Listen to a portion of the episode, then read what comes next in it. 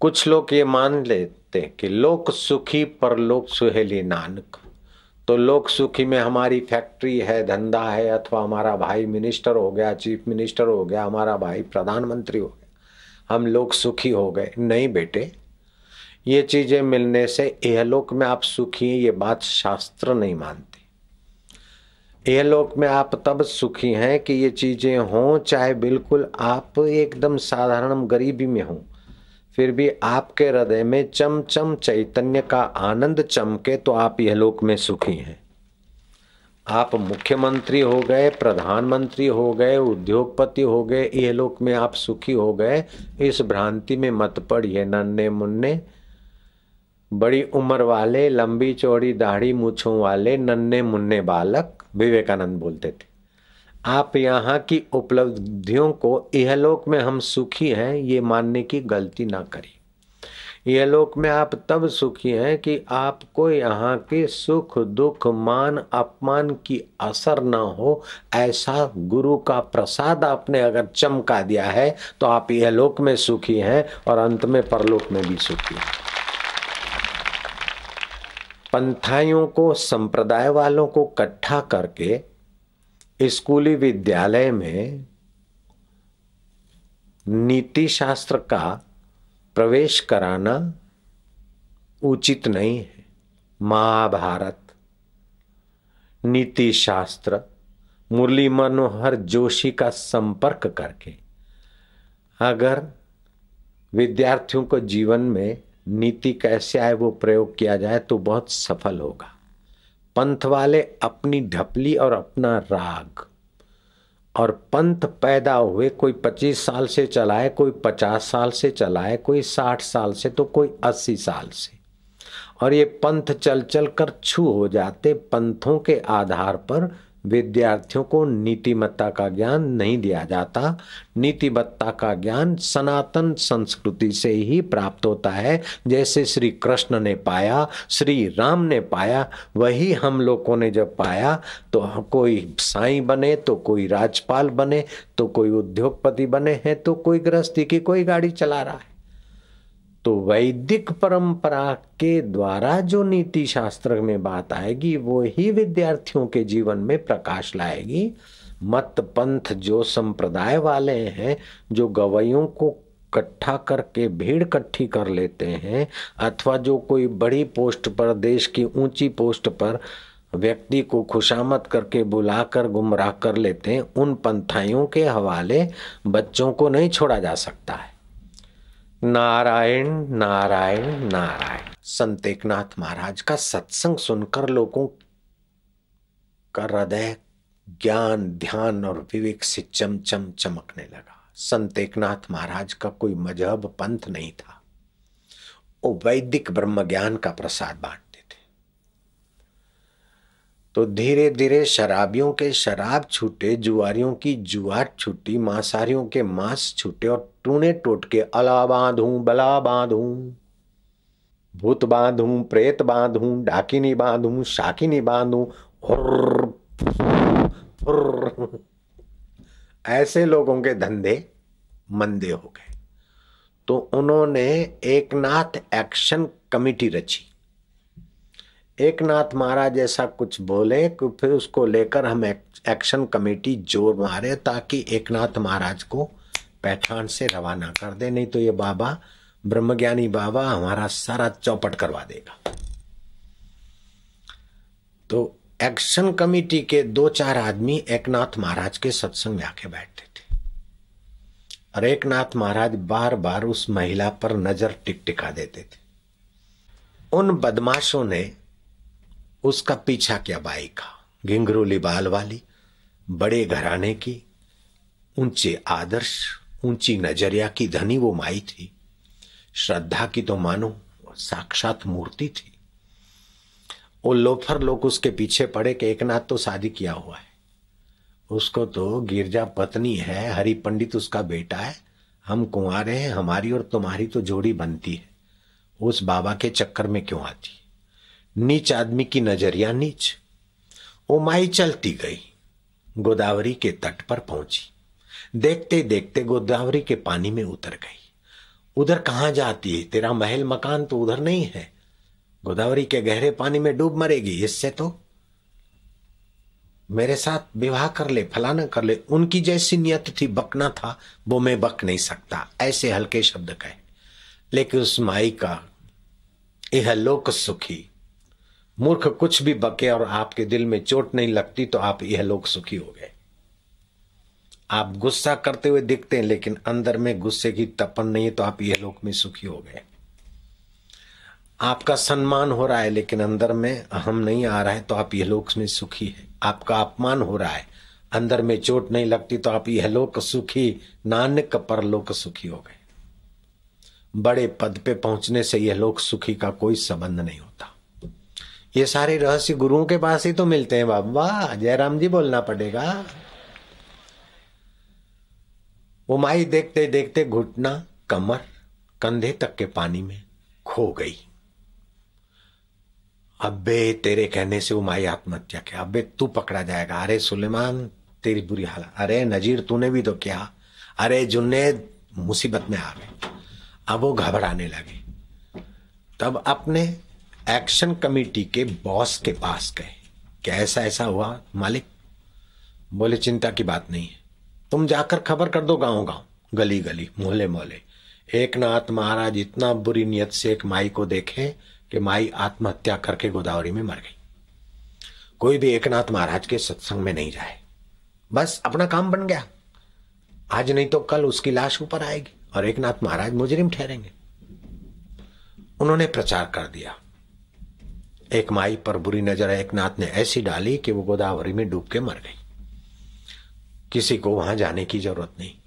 तो जो खानदान माइया थी, अपने पति को बोले, चलो, वो कैसे वेख दे और कैसे आत्महत्या कर दे सी जरा चलो, मैनू ले चलो। वो जो नहीं आंदी थी, वो भी आने लग गई। वो ग्राह की हो गई डबल टिबल चुबल। एक नाथ महाराज कथा करने में पधारे उसके पहले एक नाथ का नुमाइंदा। श्रीखंडी सत्संग करे। जब एक नाथ जी आने वाले थे, बस चट उसके एक दो मिनट पहले, संत पधारे, उसके पहले अपनी जगह ले लेनी चाहिए। वो माई आकर बैठ गई। वो जो कल डूब के मर गई थी, आज जिंदी कैसे हो गई? वही घिंगरुले बाल वही सुंदर आभा संपन्न व्यक्तित्व आज तो भीड़ ने चार चाँद लगाए थे।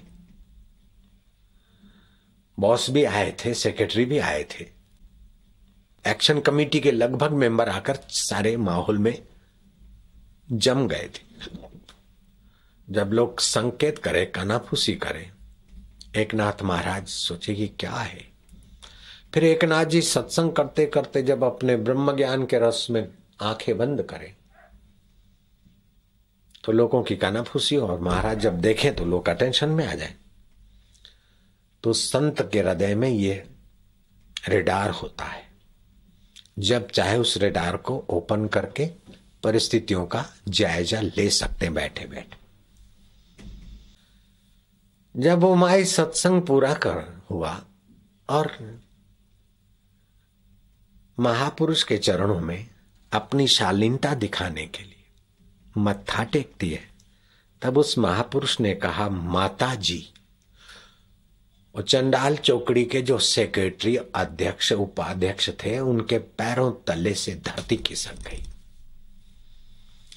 और जो लोफर माता जी को हल्की नज़रिया से देखकर कुछ का कुछ बोल रहे थे, उन लोफरों के भी हृदय डिगमिगाने लगे। एक नाथ ने कहा माता जी कल किनारे जाते कुछ मन चले लोगों ने आपको परेशान किया, ऐसा मुझे लगा है। तो मैं अपना सेवक भेजता हूँ तुम्हें किनारे तक पहुँचा देगा। माता जी ने हाथ जोड़े, बोले, महाराज, लोग गोदावरी मात की जय करके मुझमें गोता मारते, तीर्थ नहाने को आते। मैं पापों से बोझिली हो जाती हूँ, महाराज। नारी का रूप लेकर मैं आपकी कथा में आती हूँ एक एक कदम चलकर आती हूँ। एक एक यज्ञ का फल होता है, महाराज। मेरे को देखकर आप सार गर्भित ऊँची ब्रह्म ज्ञान की उपनिषदों की, वेदों की वेदों की नीति मुझे सुनाते, पंथाइयों का मज़हब तो वो अपने तरफ़ आकर्षित करने को करता है। लेकिन ब्रह्मज्ञानियों का ब्रह्मज्ञान, प्राणी मात्र जहाँ है, वहाँ से चमके, ऐसा आपका ब्रह्मज्ञान हमें मिलता है। महाराज, लोग कुछ भी कहें, दुखी होना न होना अपने हाथ की बात है। दुखी होने के लिए अपने हस्ताक्षर करना पड़ता है कि इसने ऐसा क्यों कहा? इसने मेरी मश्करी क्यों की? जिसके पास जो है वो करे, हम दुखी हो ना हो, हम स्वतंत्र हैं। ये ज्ञान आपकी कृपा से महाराज मुझे मिल गया है। महाराज ने कहा कि माता जी ऐसा करें कि मैं तुम्हारे किनारे आ जाऊँ और तुमको वही भगवत कथा सुनाऊं। बोले, महाराज, ये कष्ट ना करे। मैं नारी का रूप लेकर एक एक कदम चल के आती हूँ। मेरा मंगल होता है। संत के शरण जो जाता है, जे को जन्म मरण ते डरे, साध जिना की शरणी पड़े, जो, जे को अपना दुख मिटावे, साध जिना की सेवा पावे।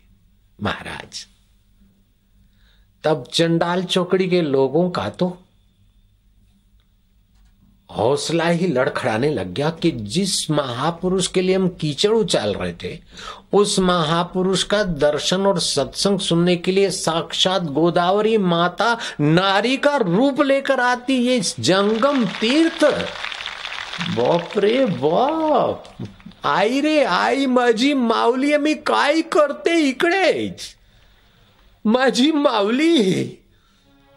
पश्चाताप की आँखों से आँसू बरसने लगे. हृदय धड़कने लगा कि जिस महापुरुष का दीदार करके गोदावरी माता आत्म सम्मानित होती है, उस महापुरुष पर कीचड़ उछालने के लिए हम आ रहे थे। इस बहाने भी हमें गोदावरी माता का ये आदि देविक रूप का दर्शन हुआ। अगर महापुरुष से हम दीक्षा लेते और ईमानदारी से साधना करते तो हमें हमारे आत्मा परमात्मा का भी दीदार हो जाता, हम यह लोग सुखी और परलोक सुखी हो जाते। हम चंडाल चौकड़ी के अध्यक्ष हो गए, एक दो फैक्ट्री के मालिक हो गए, समाज में थोड़ा खर्चा करके मीडिया मीडिया में हम प्रसिद्ध हो गए यह लोक में सुखी हो गए, इस बात में कोई दम नहीं सच्चे तो ये महापुरुष यह लोक में सुखी है और उनमें अटूट श्रद्धा रखने वाले सत्संगी तुम सुखी हो, यह लोक में, और परलोक तुम्हारे लिए सुख है, सुखद है। पश्चाताप की आग से तपे हुए उनके नेत्र गर्म हो गए, और हृदय भीग गया। एक नाथ महाराज के चरणों में सूखे बाँस की नाई गिर पड़े, और उस ब्रह्म ज्ञानी संत के चरण उन्होंने अपने आंसुओं से अभिषेक करा दिया। जैसे महादेव का अभिषेक होता है, ऐसे उन चंडाल चौकड़ी के अगवानों के आँखों के आँसू से ब्रह्म ज्ञानी संत एकनाथ महाराज के चरणों का अभिषेक हो गया। दयालु संत ने अपनी भुजाओं से अपने कोमल कर कमलों से उनके कंधे पकड़े। भैया, उठो बेटे, कोई बात नहीं। भाव से, अभाव से, कुभाव से। आप मिश्री खाते तो मीठा होता है। चाहे समुद्र के तले में जाकर, ऐसे तुम कैसे भी चार कदम चलकर संत के दर्शन को आए। तुम्हारा मंगल हो गया, तुम्हारा मीठा जीवन हो गया। यह लोग सुखी होने का जीवन की शुरुआत हो गई। बोले, बाबा, हम तो मानते थे कि हमें फैक्ट्री है, हमारी इज़्ज़त है, हम यह लोक में सुखी है। अभी पता चला कि यह लोक में सुखी कौन होता है। कि दिल ने तस्वीरें हैं यार, जबकि गर्दन झुका ली और मुलाकात कर ली, इस साधना की गति में जब पहुँच गए तो ये लोग सुखी हो गए। फिर आपको खाने को रोटी ना हो, पहनने को कपड़ा ना हो, रहने को झोपड़ी ना हो सुखदेव जी महाराज की कोपिन का ठिकाना नहीं था, लेकिन यह लोक में सुखी थे। परलोक में सुखी परीक्षित राजा यह लोक में सुखी नहीं था। सोने का सिंहासन बनाया आपके गाजियाबाद से आगे, मुजफ्फरनगर। अनजाना नहीं है तुम्हारा ये इलाका। मुजफ्फरनगर से 20 किलोमीटर लगभग दूर, शुक्रताल। राजधानी छोड़कर राजाधिराज महाराज अन्न जल का त्याग करके बैठ गए कि मुझे मिल जाए कोई ब्रह्म ज्ञानी गुरु की कृपा जो मैं यह लोक और परलोक का सुख अनुभव करूँ। कई साधु, संत और खुशामद करने वाले लोग भी आए और अच्छे सज्जन लोग भी आए। लेकिन यह लोक और परलोक सुखी करने वाला ब्रह्म ज्ञानी की बाट देखते देखते आँखों में से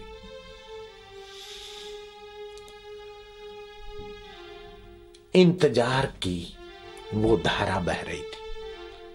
और उस इंतज़ार की धारा ने सृष्टिकर्ता के चित्त को पिघला दिया। और सुखदेव जी महाराज के हृदय में प्रेरणा हुई और सुखदेव जी चल पड़े राजा परीक्षित, जहाँ इंतज़ार कर सुखदेव जी को देखकर कुछ मन चले लोग लंगोटिया, हे बाबा, हे नागा, हे लंगोटिया कोई कंकड़ फेंक रहे तो कोई पुष्प फेंक रहे तो कोई मज़ाक के व्यंग बरसा रहे। लेकिन सुखदेव जी महाराज, यह लोग सुखी हैं, तृप्त हैं। परीक्षत के दरबार में गए तो परीक्षत और दूसरे ऋषि, मुनि, मंडलेश्वर, ये, वो, आचार्य सारे सुखदेव जी का आदर करने को प्रस्तुत हो गए। सोने के सिंहासन पर बिठाया राजा परीक्षत ने सुखदेव जी महाराज को, लेकिन चित्त में अभिमान नहीं हुआ। राम जी ने चरण धोए अपने गुरु वशिष्ठ महाराज के और सीता और राम दोनों चरणामृत लेते। महापुरुष के हृदय में अहंकार नहीं होता। सात दिन कथा सुनी और कथा सुनते सुनते परीक्षत भी यह लोग सुखी हो गए। सर्प काटेगा तो शरीर को काटेगा, मौत होगी तो शरीर की होगी। जो मरता है वो मैं नहीं हूँ, जहाँ मैं हूँ, वहाँ मौत की ताल नहीं गलती है। ओम ओम ओम गुरु ब्रह्मा, गुरु विष्णु, गुरु देवो महेश्वरा। गुरु साक्षात पर ब्रह्मा तस्मय से गुरुवे नम। राजा परीक्षत ने गुरु का पूजन किया। तक्षक काटे उसके पहले अपने जन्मों की फांसी कट गई। इसका अभिवादन किया।